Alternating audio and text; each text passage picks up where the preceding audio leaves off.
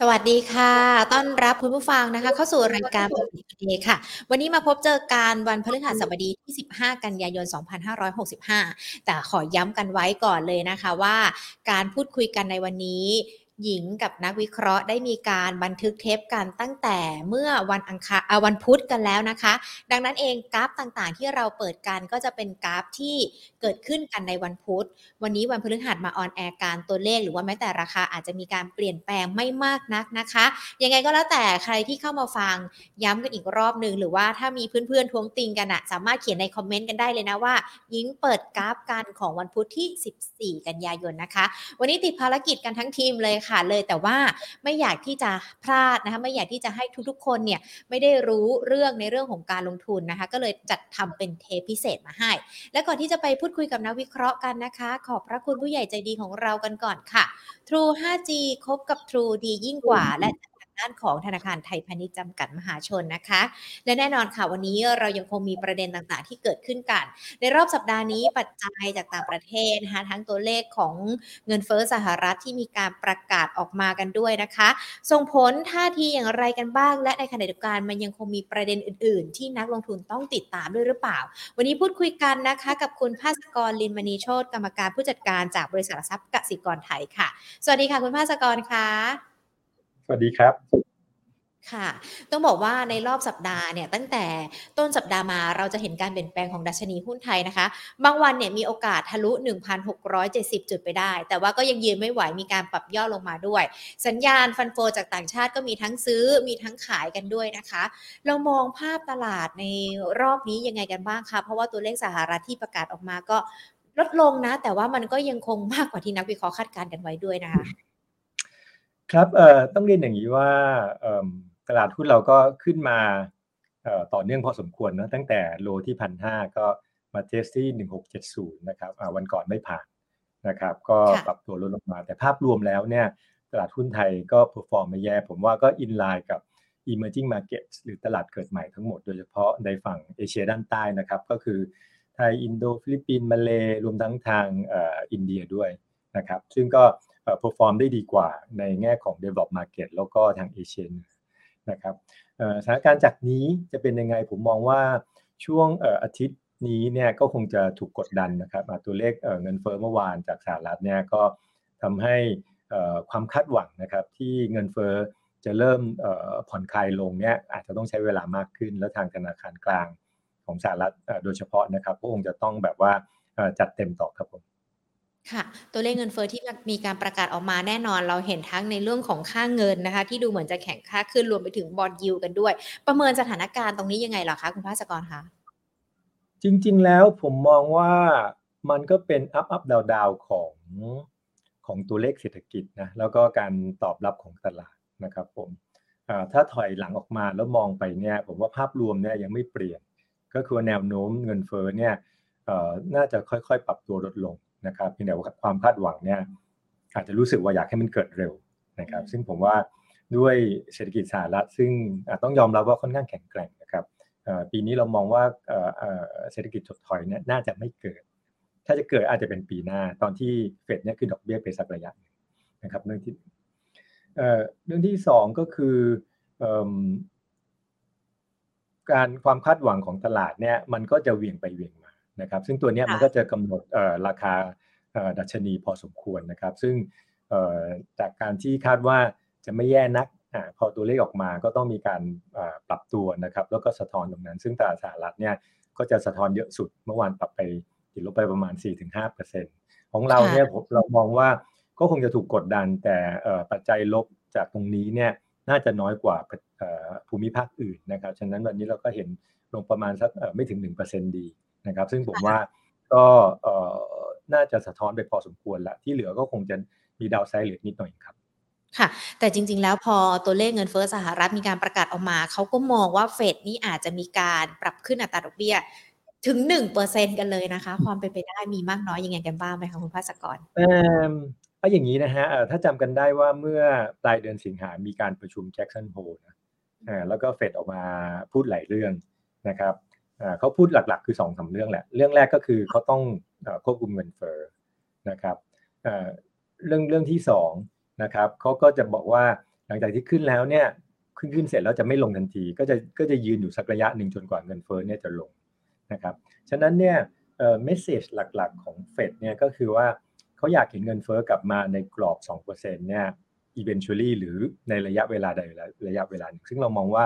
คงต้องประมาณ ปีครึ่งถึงสองปีจากนี้ค่ะฉะนั้นเนี่ยด้วยด้วยด้วยด้วยด้วยด้วยด้วยภาพแบบนี้เนี่ยการถามว่าจะขึ้น1%ไหมเนี่ยผมคิดว่าไม่นะครับผมคิดว่าเฟดเนี่ยโดยภาพรวมเนี่ยคือต้องการเขาเรียกว่าในภาษาพวกผมจะ manage expectation หรือบริหารจัดการความคาดหวังนะครับว่าเราเราเราก็จะไม่ต่ำแต่เราก็จะไม่สูงขนาดนั้นนะครับ แต่เราจะให้ทิศทางนะว่า เราจะขึ้นดอกเบี้ยเนี่ยค่อนข้างเยอะในระยะเวลาหนึ่ง ฉะนั้นผมคิดว่าครั้งนี้เนี่ยน่าจะ 75 แล้วมีโอกาสที่จะ 75 อีกครั้งหนึ่งนะครับซึ่งในเดือนพฤศจิกนะครับ แล้วก็ธันวาเนี่ยจะอยู่ระหว่าง 25 ถึง 50สตังค์นะครับ ฉะนั้นน่าจะปิดอยู่ประมาณ 4.25 ถึง 4.5 ครับ ณ มุมมองผมตอนนี้นะ ค่ะอะยังไม่มีอะไรเปลี่ยนแปลงแล้วตัวเลข 1%มันอาจจะสูงเกินไปนะคะสำหรับที่มีการคาดการณ์กันไว้ด้วย นอกนอกเหนือจากประเด็นในเรื่องของเฟดหรือว่าแม้แต่อัตราดอกเบี้ยที่เราติดตามกันมากันอย่างต่อเนื่องนะคะ เพราะว่ามันมีผลกระทบต่อในเรื่องของการลงทุนด้วยปฏิเสธไม่ได้เลย มันยังคงมีประเด็นอื่น ๆ หรือว่าปัจจัยอื่น ๆ จากต่างประเทศเข้ามาซ้ำเติมในเรื่องของการลงทุน หรือว่าอาจจะเป็นปัจจัยที่เราต้องระมัดระวังกันด้วยไหมคะผมอยากให้นักลงทุนนะฮะติดตามสถานการณ์ในยูเครน นะครับผมมองว่าเป็นหัวเรียวหัวต่อนะครับในมุมมองของผม คือมันมีการยืดเยื้อกันมาสักระยะหนึ่งแล้วเนาะตั้งแต่เดือนเมษาพฤษภามาก็ยื้อไปยื้อมาไม่มีใครได้ใครเสียมากนัก แต่ในช่วงหนึ่งอาทิตย์ที่ผ่านมาเนี่ยก็เริ่มมีการตีกลับจากฝั่งยูเครนแล้วก็ตีคืนพื้นที่มาได้เยอะเยอะมากนะครับ โดยเฉพาะในจังหวัดฮาคิฟภาคตะวันออกซึ่งอันนี้เนี่ยมันก็สะท้อนถึง การอ่อนกำลังลงของรัสเซีย ซึ่งก็ทำสงครามมาระยะหนึ่งนะครับ การสนับสนุนอาวุธของนาโตและภาคตะวันตก และชาติตะวันตก แล้วก็อายุทธวิยุทธวิธีนะครับ ยุทธการในการที่เข้าชิงพื้นที่อาจก็เป็นเรื่องหนึ่งนะครับถามว่าตรงนี้เนี่ยมันจะออกแบบไหน ในความเห็นผมเนี่ยมันออกได้ทั้งสองข้างแต่จะไม่มีเคสตรงกลางในความเห็นผมนะคือเคสว่ารัสเซียเริ่มมองละ คงจะไปไม่ไหว หรือจะ double bet ลุยต่อ ซึ่งมันจะทำให้ในส่วนของสถานการณ์ในยูเครนเนี่ยจะมีผลต่อตลาดเนี่ยไม่ไม่ซ้ายก็ขวานะครับทำให้ยากยากเหมือนกัน คือถ้าออกมาในเชิงรัสเซียเริ่มแบบว่ายอมละแล้วสถานการณ์ในประเทศกดดัน ให้เขาไม่สามารถดำเนิน special military operation ที่เขาพูดกันนะครับ ได้ผมว่าหนึ่งเนี่ยตลาดหุ้นเนี่ยน่าจะวิ่ง นะครับ จากหนึ่งคือราคาน้ำมันแล้วราคาพลังงานเนี่ยน่าจะปรับตัวลดลงอย่างรวดเร็วนะครับ ซึ่งก็เป็นน่าจะเป็นปัจจัยช่วยในระยะสั้นมาได้เลย แต่ถ้าออกอีกขาหนึ่งก็คือว่ารัสเซียบอกไม่ได้ละเขาเป็นมหาอำนาจทางทางทางทหารจะมาแพ้ประเทศเล็ก ๆ อย่างนี้ได้ยังไง ฉะนั้นเนี่ยขอ double bet แล้วก็ใช้มาตรการที่รุนแรงมากขึ้นซึ่งอันนี้มันก็จะออกมาอีกขาหนึ่งเลยดังนั้นผมว่าสถานการณ์ในยูเครนเนี่ยจะต้องจับตาพอสมควร อีกเรื่องหนึ่งที่อาจจะต้องจับตามองก็คือค่าเงินดอลลาร์นะครับ ซึ่งก็เมื่อกี้มี mention มานิดหนึ่งนะครับ ผมมองว่าค่าเงินดอลลาร์จากนี้เนี่ยจะสูงขึ้นไปอีกนะครับ จากปัจจุบันที่ดอลลาร์อินเด็กซ์เนี่ยอยู่ประมาณมาเทสร้อยสิบอีกครั้งหนึ่งเมื่อวานเนี่ยไม่ง่ายนักนะครับ ยกเว้นสถานการณ์ภูมิรัฐศาสตร์โลกเนี่ยเป็นปัญหาขนาดหนัก ซึ่งผมก็ไม่เชื่ออย่างนั้น ผมคิดว่าโดยภาพรวมแล้วเนี่ยมันก็จะออกมาทางที่ผ่อนคลายโอกาสจะผ่อนคลายมากกว่า ฉะนั้นเนี่ยดอลลาร์อินเด็กซ์จะเป็นตัวหนึ่งที่จะชี้ว่าถ้าเกิดมันไม่สามารถแข็งต่อไปได้ ก็น่าจะเป็นบวกต่อปัจจัยต่อต่อหุ้นนะครับทั้งไทยและโลกเนี่ยในระยะกลางสำหรับ 3 เดือนข้างหน้าครับ ค่ะ แต่จริง ๆ แล้วอย่างสถานการณ์รัสเซียยูเครนมันเป็นปัจจัยที่เราควบคุมไม่ได้ เพราะว่ามันเป็นความสัมพันธ์ของสองที่นั้น ดังนั้นเองเราอาจยังคงต้องจับตาในเรื่องของความระมัดระวังกันด้วย แต่สถานการณ์ค่าเงินแน่นอนมันมีทั้งปัจจัยที่ได้รับผลกระทบ แล้วก็ปัจจัยที่เป็นบวกกับตลาดหุ้นไทย ดังนั้นถ้าเรามองกันในภาพรวมนะคะตลาดหุ้นไทยในขณะนี้ ดูว่าเหมือนว่าจะมีน้ำหนักปัจจัยบวกสนับสนุนมากกว่า หรือว่าปัจจัยลบเข้ามาทำให้นักลงทุนต้องระมัดระวังมากกว่าล่ะคะคุณพัสกร คือระยะกลางเนี่ยปัจจัยบวกมากกว่าครับ ส่วนระยะสั้นเนี่ยแน่นอนเนื่องจากตลาดสหรัฐเมื่อวานถูกเซลล์ดาวลงมานะครับก็ต้องก็ต้องรับข่าวไปนะครับเงินเฟ้อถึงแม้แต่แต่ละประเทศมันก็คือเงินเฟ้อคุณเงินเฟ้อชั้นไม่ไม่เกี่ยวกันแต่จริง ๆ แล้วเนี่ยเทรนด์มันจะคล้ายๆกันฉะนั้นคนก็จะมองว่าเทรนด์เงินเฟ้อบ้านเราเนี่ยก็มีโอกาสยืนสูงในระยะได้ได้ยาวกว่านะครับที่ที่อยากให้มันเป็น ฉะนั้นเนี่ยตอนนี้เนี่ยก็ต้องเทคลงมาเพียงแต่ว่าผมมองว่า ผลกระทบจากเงินเงินเฟ้อหรือการเซลล์ดาวของตลาดสหรัฐเมื่อวานเนี่ยภูมิภาคบ้านเราและบ้านเราเนี่ยไม่น่าจะถูกเซลล์ดาวหนักขนาดนั้น ส่วนในระยะระยะกลางเนี่ยผมคิดว่าของเราเนี่ยปัจจัยบวกเยอะนะครับเมื่อเทียบกับปัจจัยลบอันที่หนึ่งการกลับมาของนักท่องเที่ยวผมว่าคึกคักมากนะครับช่วงวันก่อนผ่านไปทางเยาวราชก็โอ้โหแบบนักท่องเที่ยวเยอะนี่ขนาดที่จีนไม่มาโอ้เยอะมากเลยครับรถ ถนนแบบว่าห้าหกเลนของเยาวราชนี่เหลือสองสาเลนตรงกลางอะไรเงี้ยนะนะครับฉะนั้นถ้าพี่จีนกลับมาเมื่อไหร่นี่ผมว่าก็คงคึกคักเลยค่ะอันที่สองก็คือเรื่องประมาณการกำไรของบริษัทจดทะเบียนซึ่งใช่ซึ่งตอนนี้เนี่ยก็ค่อยๆ ปรับตัวดีขึ้นหลังจากไตรมาสสองตอนนี้อยู่ระดับประมาณร้อยสี่นะครับร้อยสี่บาทมั้งแต่ถ้าเรียกเป็นบาทนะครับซึ่งเมื่อเทียบกับที่แล้วเนี่ยบวกขึ้นมา13เปอร์เซ็นต์นะครับผมแล้วก็มีแนวโน้มที่จะปรับขึ้นได้ต่อ นะครับฉะนั้นผมว่าตัวนี้ก็จะทำให้แนวโน้มตลาดไทยเนี่ยไม่แย่มากนักนะครับไปปัจจัยลบหลักๆเนี่ยผมว่าน่าจะเป็นเรื่องของเงินเฟ้อเนาะว่าเงินสิงหาก็ประกาศไปแล้วนะครับก็ก็ค่อนข้างสูงนะครับถ้ายังยืนสูงต่อเนื่องเนี่ยมันก็จะกดดันให้ธนาคารแห่งประเทศไทยเนี่ยอาจจะต้องพิจารณาขึ้นดอกเบี้ยให้เร็วนะครับ แล้วก็เขาเขาคงอยากขึ้นอย่างค่อยเป็นค่อยไปแหละเขาก็พูดอย่างนั้นแต่ถ้ามันยืนสูงนานๆ แล้วก็แบบว่าโดยเฉพาะเงินเฟ้อพื้นฐานเนาะ core inflation มันมันเป็นประเด็นเนี่ยก็อาจจะทำอย่างค่อยเป็นค่อยไปไม่ได้ ฉะนั้นสำหรับในประเทศผมว่าน่าจะเป็นเงินเฟ้อครับ ค่ะ จริง ๆ แล้วสถานการณ์เงินเฟ้อแน่นอนมันอยู่ในระดับสูง แล้วถ้าใช้ในเรื่องของนโยบายดอกเบี้ยเข้ามา เข้ามาที่มีส่วนทำให้กดเงินเฟ้อแต่ว่าดอกเบี้ยต้องขึ้น ภาพรวมของภาวะเศรษฐกิจไทยที่เริ่มปรับตัวดีขึ้นแน่นอน อาจจะต้านทานกับในเรื่องของอัตราดอกเบี้ยที่สูงได้ แต่ว่าพอเวลามีการปรับขึ้นอัตราดอกเบี้ยที่สูงมันก็จะมีกลุ่มที่เสียประโยชน์หรือว่าได้รับผลกระทบในเรื่องนี้กันด้วยนะคะ มัน weight น้ำหนักกันแล้วมันมันมีความเหมาะสมที่จะมีการปรับขึ้นดอกเบี้ยไหมคะเอ่อคือ ถ้าถ้าใช้ศัพท์ฝรั่งศัพท์ศัพท์ฝรั่งก็จะเป็น short-term pain long-term gain นะผมว่าการขึ้นดอกเบี้ย และการควบคุมเงินเฟ้อให้อยู่ในกรอบเนี่ยเป็นถ้าพูดภาษาเศรษฐศาสตร์ก็คือการปรับสมดุลนะครับ ระหว่าง aggregate demand หรือความต้องการของเศรษฐกิจเนี่ยซื้อกองเสื้ออะไรเนี่ยกับ aggregate supply ก็คือความสามารถในการที่จะผลิตของเนี่ยให้มันไม่ไม่ไม่ขย่งกัน ซึ่งการขย่งกันอยู่ในระยะยาวๆ ถ้าปล่อยให้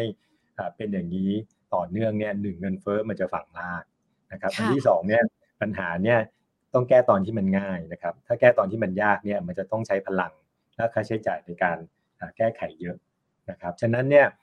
มันก็แล้วแต่มุมมองผมว่าตอนนี้ก็คงต้องดูระดับราคาพลังงานเป็นหลักนะว่ามันจะลงมาอีกได้หรือเปล่า ถ้ามันน้ำมันดิบนะครับ พอลงได้อีกหน่อยสถานการณ์ในยูเครน สนับสนุนให้ความราคาน้ำมันแบบว่าปรับตัวลงมาได้อะก็จะทำให้ทปทนะครับอของเราเนี่ยหายใจหายคอแล้วจัดการอะไรได้ง่ายง่ายขึ้น แต่ผมก็จะเอียงไปทางว่าทำเร็วดีกว่าทำช้านะครับอันแน่นอนก็จะมีกลุ่มที่เสียประโยชน์แล้วกลุ่มได้ประโยชน์นะครับกลุ่มได้ประโยชน์ก็จะเป็นพวกธนาคารพาณิชย์นะกลุ่มเสียประโยชน์ก็เป็นต้นต้นทุนการกู้ยืมที่เพิ่มสูงขึ้นอะไร ค่ะ แต่ว่าการทำเร็วที่เกิดขึ้น 30 กันยายนนี้เราจะเห็นท่าทีของกนงหรือว่าแบงค์ชาติยังไงกันบ้างหรอคะคุณพัสกร ผมคิดว่าถ้าไม่ได้เหลือบากกว่าแรงนะครับ ถ้าเงินถ้าดูแนวโน้มเงินเฟ้อไม่ได้โหดนักนักนะครับ ผมว่าเขาคงขึ้นสลึงแหละนะครับยกเว้นหูเขาดูแล้วแบบว่าเดี๋ยวเดี๋ยวจะทำช้าไม่ไหวต้องขึ้นห้าสิบสตางค์แต่ถ้าสลึงหนึ่งผมคิดว่าตลาดก็ ไม่น่าจะโดนกระทบมากนักนะครับในขณะที่กลุ่มธนาคารพาณิชย์ขนาดใหญ่เนี่ยน่าจะได้ประโยชน์ซะด้วยซ้ำนะครับเรื่องนี้เรื่องที่สองจริง ๆ แล้วเนี่ยในในเชิงของบริษัทจดทะเบียน ถ้าดูคุณภาพของบริษัทจดทะเบียนบ้านเราเนี่ยผมว่าก็ความแข็งแกร่งในเรื่องการเงินก็ดีขึ้นนะจริงๆแล้วเนี่ยตัวบริษัทจดทะเบียนเนี่ยจะเมื่อเทียบกับเศรษฐกิจไทยเนี่ยผมว่าดูแข็งแกร่งกว่านะครับฉะนั้นเนี่ยเมื่อเมื่อมองเฉพาะบริษัทจดทะเบียนนะผมว่าผลกระทบในเรื่องของดอกเบี้ยเนี่ย จะน้อยกว่าตัวระบบเศรษฐกิจทั้งหมดนะครับฉะนั้นถ้าสลึงเดียวผมว่าเน็ตๆแล้วเนี่ยผลกระทบไม่เยอะครับ ค่ะ แต่ต้องมาบวกกับการที่เตรียมขึ้นค่าแรงขั้นต่ำกันด้วยนะคะ คุณภาสกรต้นทุนมันจะยิ่งเพิ่มขึ้นไหมคะเนี่ยตัวนี้เป็นตัวที่น่ากังวลอะพูดเรียนตามตรงเพราะว่าดอกเบี้ยเนี่ยเออมันเป็นอะไรที่ค่อยๆมีผลต่อระบบเศรษฐกิจนะครับ ก็อย่างที่เคยทราบกันว่า กว่าจะเอาเงินเฟ้อลงได้โดยดอกเบี้ยเนี่ยมันต้องใช้ประมาณปีครึ่งถึงสองปีนะครับผลกระทบมันก็จะประมาณนั้นมันจะค่อยๆโดยเฉพาะในส่วนของบริษัทจดทะเบียนซึ่งซึ่งการกู้ยืมระดับการกู้ยืมไม่สูงมากนะแต่ถ้าดูภาพเศรษฐกิจทั้งหมดเศรษฐกิจส่วนล่างก็จะได้รับผลกระทบมากกว่านะครับแต่ค่าแรงเนี่ยคือที่มีผลกระทบทันทีนะครับอย่างและอ่านี่คือเรื่องที่หนึ่งเรื่องที่สองเนี่ยที่ผมเป็นกังวลก็คือว่าห้าเปอร์เซ็นเนี่ยจะพอไหม นะครับถ้าเกิดไม่พอขึ้นมาเนี่ยต้องขึ้นต่อ อันเนี้ยมันก็จะทำให้เงินเฟ้อที่เราอยากให้มันค่อยๆผ่อนคลายลงมาเนี่ยมันจะยืนสูงในระยะเวลายาวกว่าที่เราอยากมันเป็นครับ ค่ะ ก็ดูเหมือนว่าเงินเฟ้อนี่แหละน่าจะเป็นปัจจัยกดดันที่สุดสำหรับในเรื่องของการลงทุนในช่วงขณะนี้ สถานการณ์การเมืองล่ะคะที่เราติดตามการปมแปดปีของพลเอกประยุทธ์โอชา เรื่องนี้เรามองอยังไงกันบ้างคะเพราะว่ามันช่วงใกล้ระยะเวลาที่เขาจะมีการ วิจัยกันแล้วด้วยนะ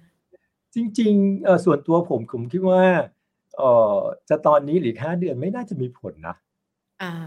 ในความเห็นผมนะ มันคือห้าหกเดือนแค่เองอันที่หนึ่งอันที่สองเห็นการเปิดตัวของของหลายพรรคการเมืองเขาก็มองข้ามไปแล้ว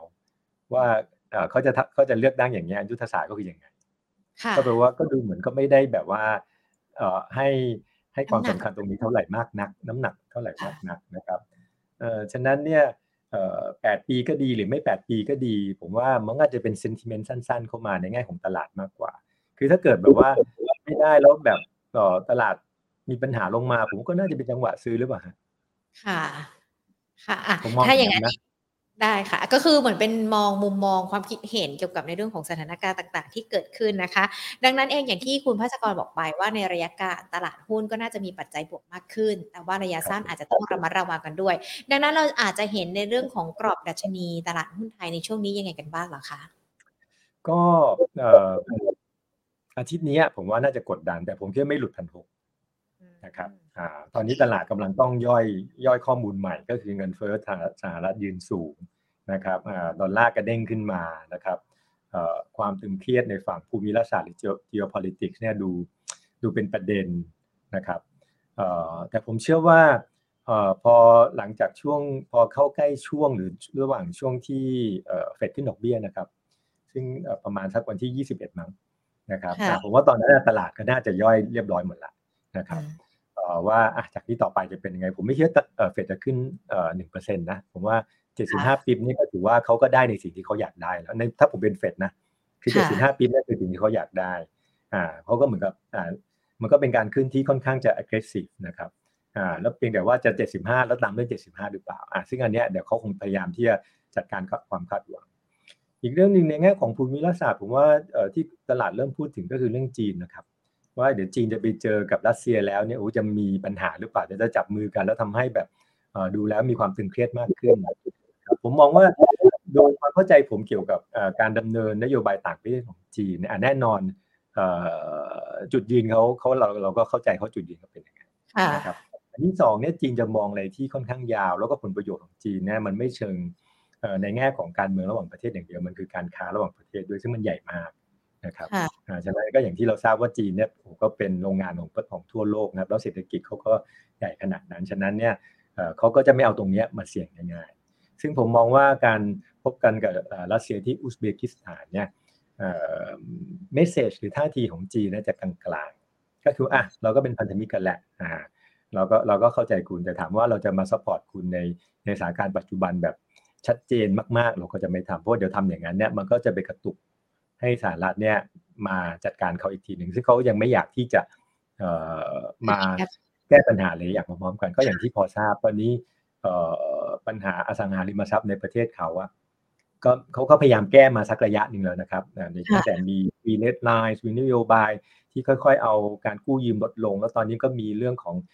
คนสกายไม่ยอมผ่อนอันเนี้ยเขาก็พยายามให้รัฐบาลท้องถิ่นและตัวรัฐบาลเนี้ยเขาไปประคับประคองฉะนั้นผมว่าจีนเนี่ยโดยภาพรวมแล้วเนี่ยไม่น่าจะทำอะไรที่ทำให้ปัญหาในเชิงภูมิรัฐศาสตร์มันยากขึ้นนะในความเป็นผมค่ะนั้นโดยภาพรวมแล้วผมเลยคิดว่า พอผ่านช่วงอาทิตย์นี้เนี่ยโอกาสที่จะกลับเข้ามาเทสระดับสักหนึ่งหกห้าศูนย์หนึ่งหกเจ็ดห้าเนี่ย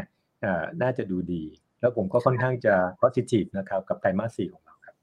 ค่ะ แล้วอย่างนั้นเองเรามอง target ปลายปีไว้ยังไงกันบ้างหรอคะ ถ้าไตรมาสสี่มันดูเหมือนจะเป็นเชิงบวกมากขึ้น ตอนนี้ทีมกลยุทธ์เรานะครับ คุณบิ๊กสุนทรเนี่ยก็เพิ่งปรับไปถ้าผมจำไม่ผิดน่าจะเป็น 1750 นะครับ 12เดือนข้างหน้า นะครับมองว่าโอกาสที่ GDP ของเราปีนี้จะปรับตัวดีขึ้นนะครับ ก็น่าจะมีโอกาสเนื่องจากการกลับมานักฝั่งนักท่องเที่ยวเนี่ย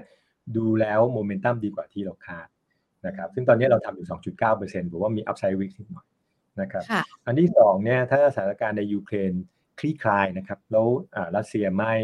ไม่ไม่ double bet หรือลงเพิ่มนะครับ ผมว่าราคาน้ำมันลง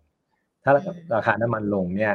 ผมว่าไทยเนี่ยก็ได้ประโยชน์เต็มๆอยู่แล้วนะครับเพราะว่าตอนนี้ผมว่าราคาน้ำมันมันก็กดดันเราเยอะนะครับเติมน้ำมันกันแพงมากช่วงที่ผ่านมาอีกอันหนึ่งที่จะตามมาก็คือว่าถ้าสถานการณ์ในยูเครนคลี่คลายเนี่ยผมว่าดอลลาร์สหรัฐเนี่ยไปต่อไม่ได้นะครับผมว่าลง เพราะว่าสถานการณ์ในยุโรปเนี่ยจะดีขึ้นเยอะนะครับโดยเฉพาะราคาพลังงานแล้ว energy crisis ที่แต่ละประเทศนี่ก็เจอกันสาหัสพอสมควร นะครับมีนิดนึงก็คือว่าในตะกร้าของ Dollar Index เนี่ยค่าเงินยูโรเนี่ยประมาณ 40กว่าเปอร์เซ็นต์ค่ะดังนั้นถ้าสถานการณ์ในยุโรปดีขึ้นเนี่ยยูโรน่าจะแข็งขึ้นจากที่ตอนนี้ก็อ่วมนะครับต่ำกว่าหนึ่งหนึ่งเหรียญต่อยูโรไปแล้วเราไม่เคยเห็นมาไม่เคยเห็นเลยดังนั้นเนี่ยถ้าดีขึ้นเนี่ยผมว่าถ้ายูโรดีขึ้นเนี่ยค่าเงินเด้งแน่นอนชั้นดอลลาร์สหรัฐเนี่ยน่าจะ ไม่ไม่แข็งแกร่งอย่างที่เราเห็น ซึ่งอันนี้มันก็น่าจะเป็นผลบวกนะครับ ต่อสินทรัพย์เสี่ยงโดยเฉพาะหุ้นครับผมค่ะ แสดงว่าภาพตลาดหุ้นไทยเนี่ย ช่วงสั้นนี่แหละอาจจะมีการยุบย่อลงไปบ้าง แต่ถ้ามองในระยะยาวก็ยังคงมีความแข็งแกร่งกันอยู่สำหรับนักลงทุนกันด้วยนะคะ ดังนั้นเองคำแนะนำการลงทุนในช่วงนี้ล่ะคะคุณภาสปอร์ต ถ้ายังคงต้องเจอการยุบย่อของตลาด แต่ว่ารอการเติบโตในอนาคต นักลงทุนควรจะต้องมีวิธีการบริหารจัดการพอร์ตของตัวเองยังไงกันบ้างล่ะคะก็คือโดยภาพรวมเราก็แนะนำให้ตั้งรับนะครับ ก็คือว่าเมื่อย่อลงมาเนี่ยเราก็ take หุ้นที่ที่ที่สนใจ นะครับผมในช่วงในช่วงอาทิตย์นี้ผมว่ามันก็คงจะเป็นช่วงที่รับรับแรงกระแทกนะครับจากตัวเลขเงินเฟ้อของสหรัฐหลังจากนั้นเนี่ยผมคิดว่าพอยืนได้เนี่ยก็จะเป็นโอกาสที่รอว่าตลาดเด้งกลับนะครับ แล้วก็จะเป็นโอกาสที่จะสามารถเทคพอฟิตตรงนั้นได้ ถามว่าในในในสถานการณ์แบบนี้ซึ่งเงินเฟ้อยืนสูงนะครับธนาคารกลางต่างๆรวมของเราเนี่ยจะต้องขึ้นดอกเบี้ยเนี่ยเพราะกลุ่มที่น่าสนใจในมุมมองของเราเนี่ยก็จะมีอย่างเช่นธนาคารพาณิชย์ขนาดใหญ่นะครับธนาคารชีวิตนะครับกลุ่มเปิดเมืองนะครับหลายตัวอาจก็มีตั้งแต่โรงพยาบาลโรงแรมนะครับอสังหาริมทรัพย์แล้วก็ค้าปลีกนะครับก็อันนี้ก็แล้วแต่ว่าใครเล็งหุ้นกลุ่มไหนนะครับก็ก็ก็ก็ถือก็ลองเล็งดูว่าเมื่อย่อลงมาแล้วเนี่ยจะจะเข้าตัวตัวนั้น ค่ะ ถ้าสมมติให้คุณพัชกรแนะนำเป็นรายตัวให้กับนักลงทุน พอจะได้ไหมคะว่ามีตัวไหนกันบ้างที่ที่น่าสนใจหรือว่าเข้าไปเก็บกันได้อะค่ะ ครับในกลุ่มธนาคารพาณิชย์ประกันชีวิต เปิดเมืองอสังหาริมทรัพย์ราคาปลีกเนี่ยมันก็มีหุ้นหลายตัวอ่าโดยในหลายกลุ่มเนี่ยเราตอนนี้ผมก็สนใจกลุ่มธนาคารพาณิชย์นะครับโดยเฉพาะธนาคารแบงก์ขนาดใหญ่นะครับอ่าซึ่งเราเลือก SCB นะอ่าราคาเป้าหมายเนี่ยหนึ่งร้อยห้าสิบสองบาท ถามว่าทำไมเราชอบธนาคารพาณิชย์ขนาดใหญ่นะครับ ก็เราคาดว่าถ้ายังไงครั้งนี้เดือนนี้ทบทก็ต้องขึ้นดอกเบี้ยนะครับอย่างน้อยก็สลึงหนึ่งนะครับโอกาส 50 ไม่น่าจะเยอะนะครับเพราะคงอยากขึ้นค่อยเป็นค่อยไปเงินเฟอ้อที่สูงเนี่ยก็จะกดดันให้ทบทเนี่ยขึ้นต่อ แต่ถ้าพอจำกันได้ครั้งที่แล้วเนี่ยตอนขึ้นดอกเบี้ยนโยบายมาเนี่ยธนาคารพาณิชย์ไม่ได้ตามนะครับซึ่งก็ก็เหมือนคงพยายามพยายามช่วยแหละ แต่ผมเลือกครั้งนี้ขึ้นแล้วถ้าขึ้นครั้งนี้ยังไงต้องตามอยู่แล้ว นะครับ เพราะว่าความสามารถในการที่จะช่วยยันดอกเบี้ยไว้เนี่ยมันก็ไม่ได้ไม่จำกัดนะมันต้องถึงจุดที่ต้องขึ้นนะครับนั่นทีนึงซึ่งอันนี้เนี่ยมันจะช่วยเรื่องส่วนต่างดอกเบี้ยนะครับปรับขึ้นประมาณสัก 0.04เปอร์เซ็นต์หรือ 4-5 basis point นะครับแล้วกำไรเนี่ยถ้าถ้าตีถ้าตีเป็นทั้งปีเนี่ยก็จะดีขึ้นประมาณ 3-4เปอร์เซ็นต์นะครับเรื่องนี้เรื่องที่หนึ่ง เรื่องที่สองเนี่ยโดยภาพรวมเนี่ยในในก็ต้องยอมรับว่าเดือนกันยาเนี่ยมันเป็นเรื่องเป็นเดือนที่มีความผันผวนเยอะนะครับทั้งเรื่องแบบเรื่องเงินเฟ้อนะครับเรื่องสถานการณ์ภูมิรัฐศาสตร์เนี่ยฉะนั้นเนี่ยในช่วงที่ความเสี่ยงสูงเนี่ยผมว่าทางการพาณิชย์เนี่ยเป็นกลุ่มที่รับตรงนี้ได้ดี แล้วมีความเสี่ยงต่ำกว่าหุ้นในกลุ่มอื่นนะครับและ valuation ก็ไม่ได้แพงนะครับได้ประโยชน์จากการขึ้นดอกเบี้ยนะครับที่ผ่านมาไตรมาสสองคุณภาพสินทรัพย์โดยรวมดี นะครับสำหรับไทยพาณิชย์เองเนี่ยก็มีสำรองส่วนเกินนะครับตอนนี้ NPL coverage เนี่ยหรือเอานี่เสียมาเทียบกับสำรองที่ตั้งไว้เนี่ยมีอยู่ 148%ก็เกินพอนะครับดังนั้นผมว่าธนาคารพาณิชย์ก็เป็นอะไรที่ดาวไซด์เนี่ยก็สามารถรับแรงกระแทกได้ดี อัพไซด์เนี่ยก็ได้ประโยชน์จากการขึ้นดอกเบี้ยด้วยครับ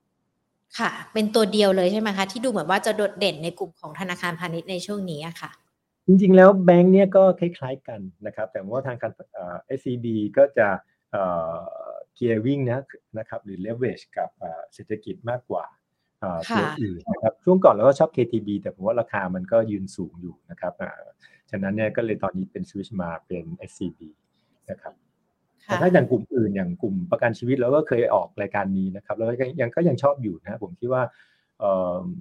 อัตราดอกเบี้ยพันธบัตรเนี่ยของไทยเนี่ยปรับตัวลดลงเร็วนะครับ แล้วก็ยังไม่ catch up หรือตาม อัตราดอกเบี้ยพันธบัตร US ทันนะครับผมตอนนี้ของสหรัฐเนี่ยสิปีเนี่ยประมาณสามจุดห้าซึ่งก็ของเรานี่ประมาณยังไม่ถึง 2.8เลยฉะนั้นส่วนต่างประมาณ 60เอ่อ0.6เอ่อ0.6เปอร์เซ็นต์หรือ 60 basis point เนี่ยมันเยอะมากนะครับซึ่งแนวโน้มก็คือของไทยเนี่ยน่าจะเอ่อค่อยๆเข้าไปปิดแกลเพราะในอดีตเนี่ยของเราสูงกว่าของเขาอยู่ ซึ่งถ้าเป็นอย่างนี้กลุ่มประกันชีวิตเนี่ยก็จะได้ประโยชน์ นะครับกลุ่มเปิดเมืองเราเราก็ยังชอบเอ่อกลุ่มโรงพยาบาลขนาดใหญ่นะผมคิดว่าการเข้ามาของ medical tourist โดยเฉพาะในเวฟแรกเนี่ยจะเป็นตัวที่คุณภาพดีนะครับ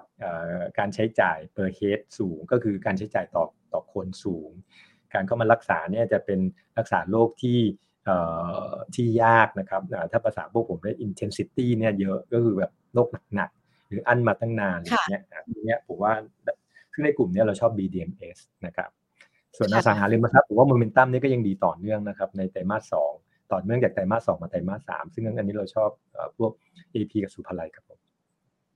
ค่ะ เมื่อกี้นี้นะคะเอ่อตัวประกันชีวิตมาพูดถึงในเรื่องของผลประโยชน์ที่จะได้รับแล้ว แต่ว่ายังไม่ได้มีการแนะนำเป็นตัวเด่นๆ ออกมาเป็นท็อปพี่ของกลุ่มนี้นะคะ จะเป็นตัวไหนล่ะคะคุณภาสกรเอ่อ เรายังชอบกรุงเทพประกันชีวิตอยู่นะฮะช่วงก่อนก็อาจจะมีการปรับตัวลงมานะครับจากการที่ผู้ถือหุ้นรายใหญ่รายหนึ่งนะครับ ก็มีการผ่องออกมา แต่ผมคิดว่าตรงน่าจะรับข่าวตรงนั้นเนี่ยไปหมดแล้วนะครับโดยภาพรวมเนี่ยผมคิดว่าระยะยาวการขายตัวประกันชีวิตเนี่ยน่าจะค่อย ๆ ดีขึ้น ช่วงหลังเนี่ยถ้าใครเคยซื้อ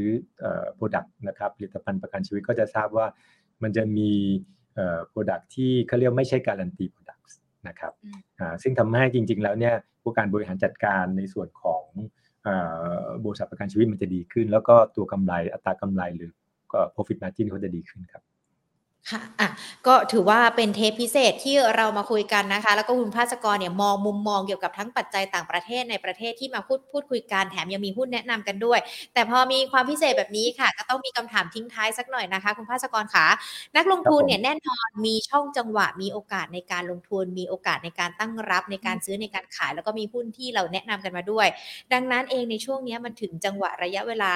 การเพิ่มพอร์ตหุ้นเข้าไปได้หรือยังคะหรือว่าการเพิ่มเปอร์เซ็นต์ในพอร์ตหุ้นของเรามันก็ต้องอิงไปกับสถานการณ์ที่เกิดขึ้นกันด้วยอะค่ะ ก็คือโดยโดยภาพใหญ่เนี่ยเราคิดว่าหุ้นก็ยังเป็นสินทรัพย์ที่เราแนะนำให้นักลงทุนนะส่วน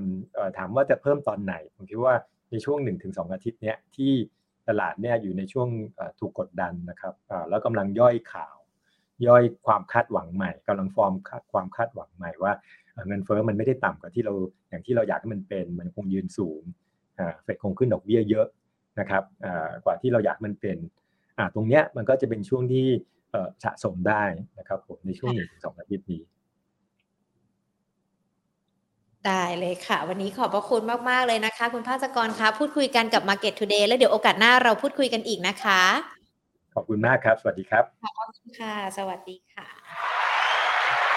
คุณภาสกรลินมณีโชตนะคะกรรมการผู้จัดการจากบริษัทหลักทรัพย์กสิกรไทย วันนี้มาพูดคุยกันถือว่าเป็นเทปพิเศษนะคะ ที่นำมาฝากนักลงทุนทุกๆ คนเลยนะคะ เกี่ยวกับในเรื่องของการมองภาพรวม การลงทุนในตลาดหุ้นที่เกิดขึ้นหลังจากที่รับรู้ตัวเลขของ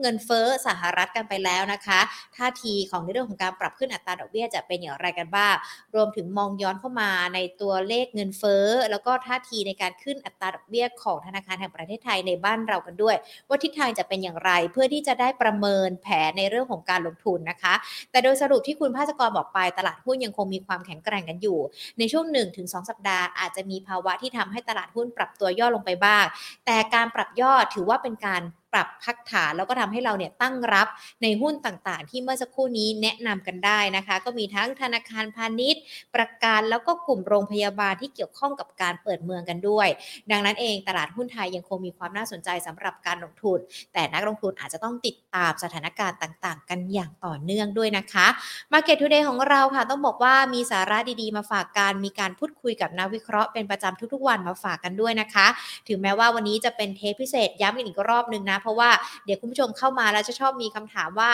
ทำไมวันนี้ไม่เป็นเทปทำไมวันนี้มีการพูดคุยกันไม่ได้มีการเปิดกราฟเลย วันนี้นะคะเราจะทำเป็นเทปพิเศษกันเพื่อที่จะให้ทุกๆท่านเนี่ยมาติดตามสถานการณ์นะคะ ภาพรวมเกี่ยวกับการลงทุนเนาะเลยอาจจะไม่ได้มีการตอบคำถามนะคะ ยังไงก็แล้วแต่เดี๋ยววันพรุ่งนี้เราจะมาจัดรายการสดเหมือนเดิม ใครที่เป็นแฟนรายการ Market Today นะคะ ติดตามกันทั้ง YouTube แล้วก็ Facebook Money at Banking Channel นะคะ และช่องทางทางด้านของพอ Podcast ด้วย และอีกหนึ่งช่องทาง Line at Market Today ใครที่ยังไม่ได้เป็นเพื่อนกันก็มาเป็นเพื่อนกันนะคะ จะได้ไม่พลาดในเรื่องของการลงทุนค่ะ ส่วนวันนี้หมดเวลาแล้วนะคะ ลากันไปก่อน สวัสดีค่ะ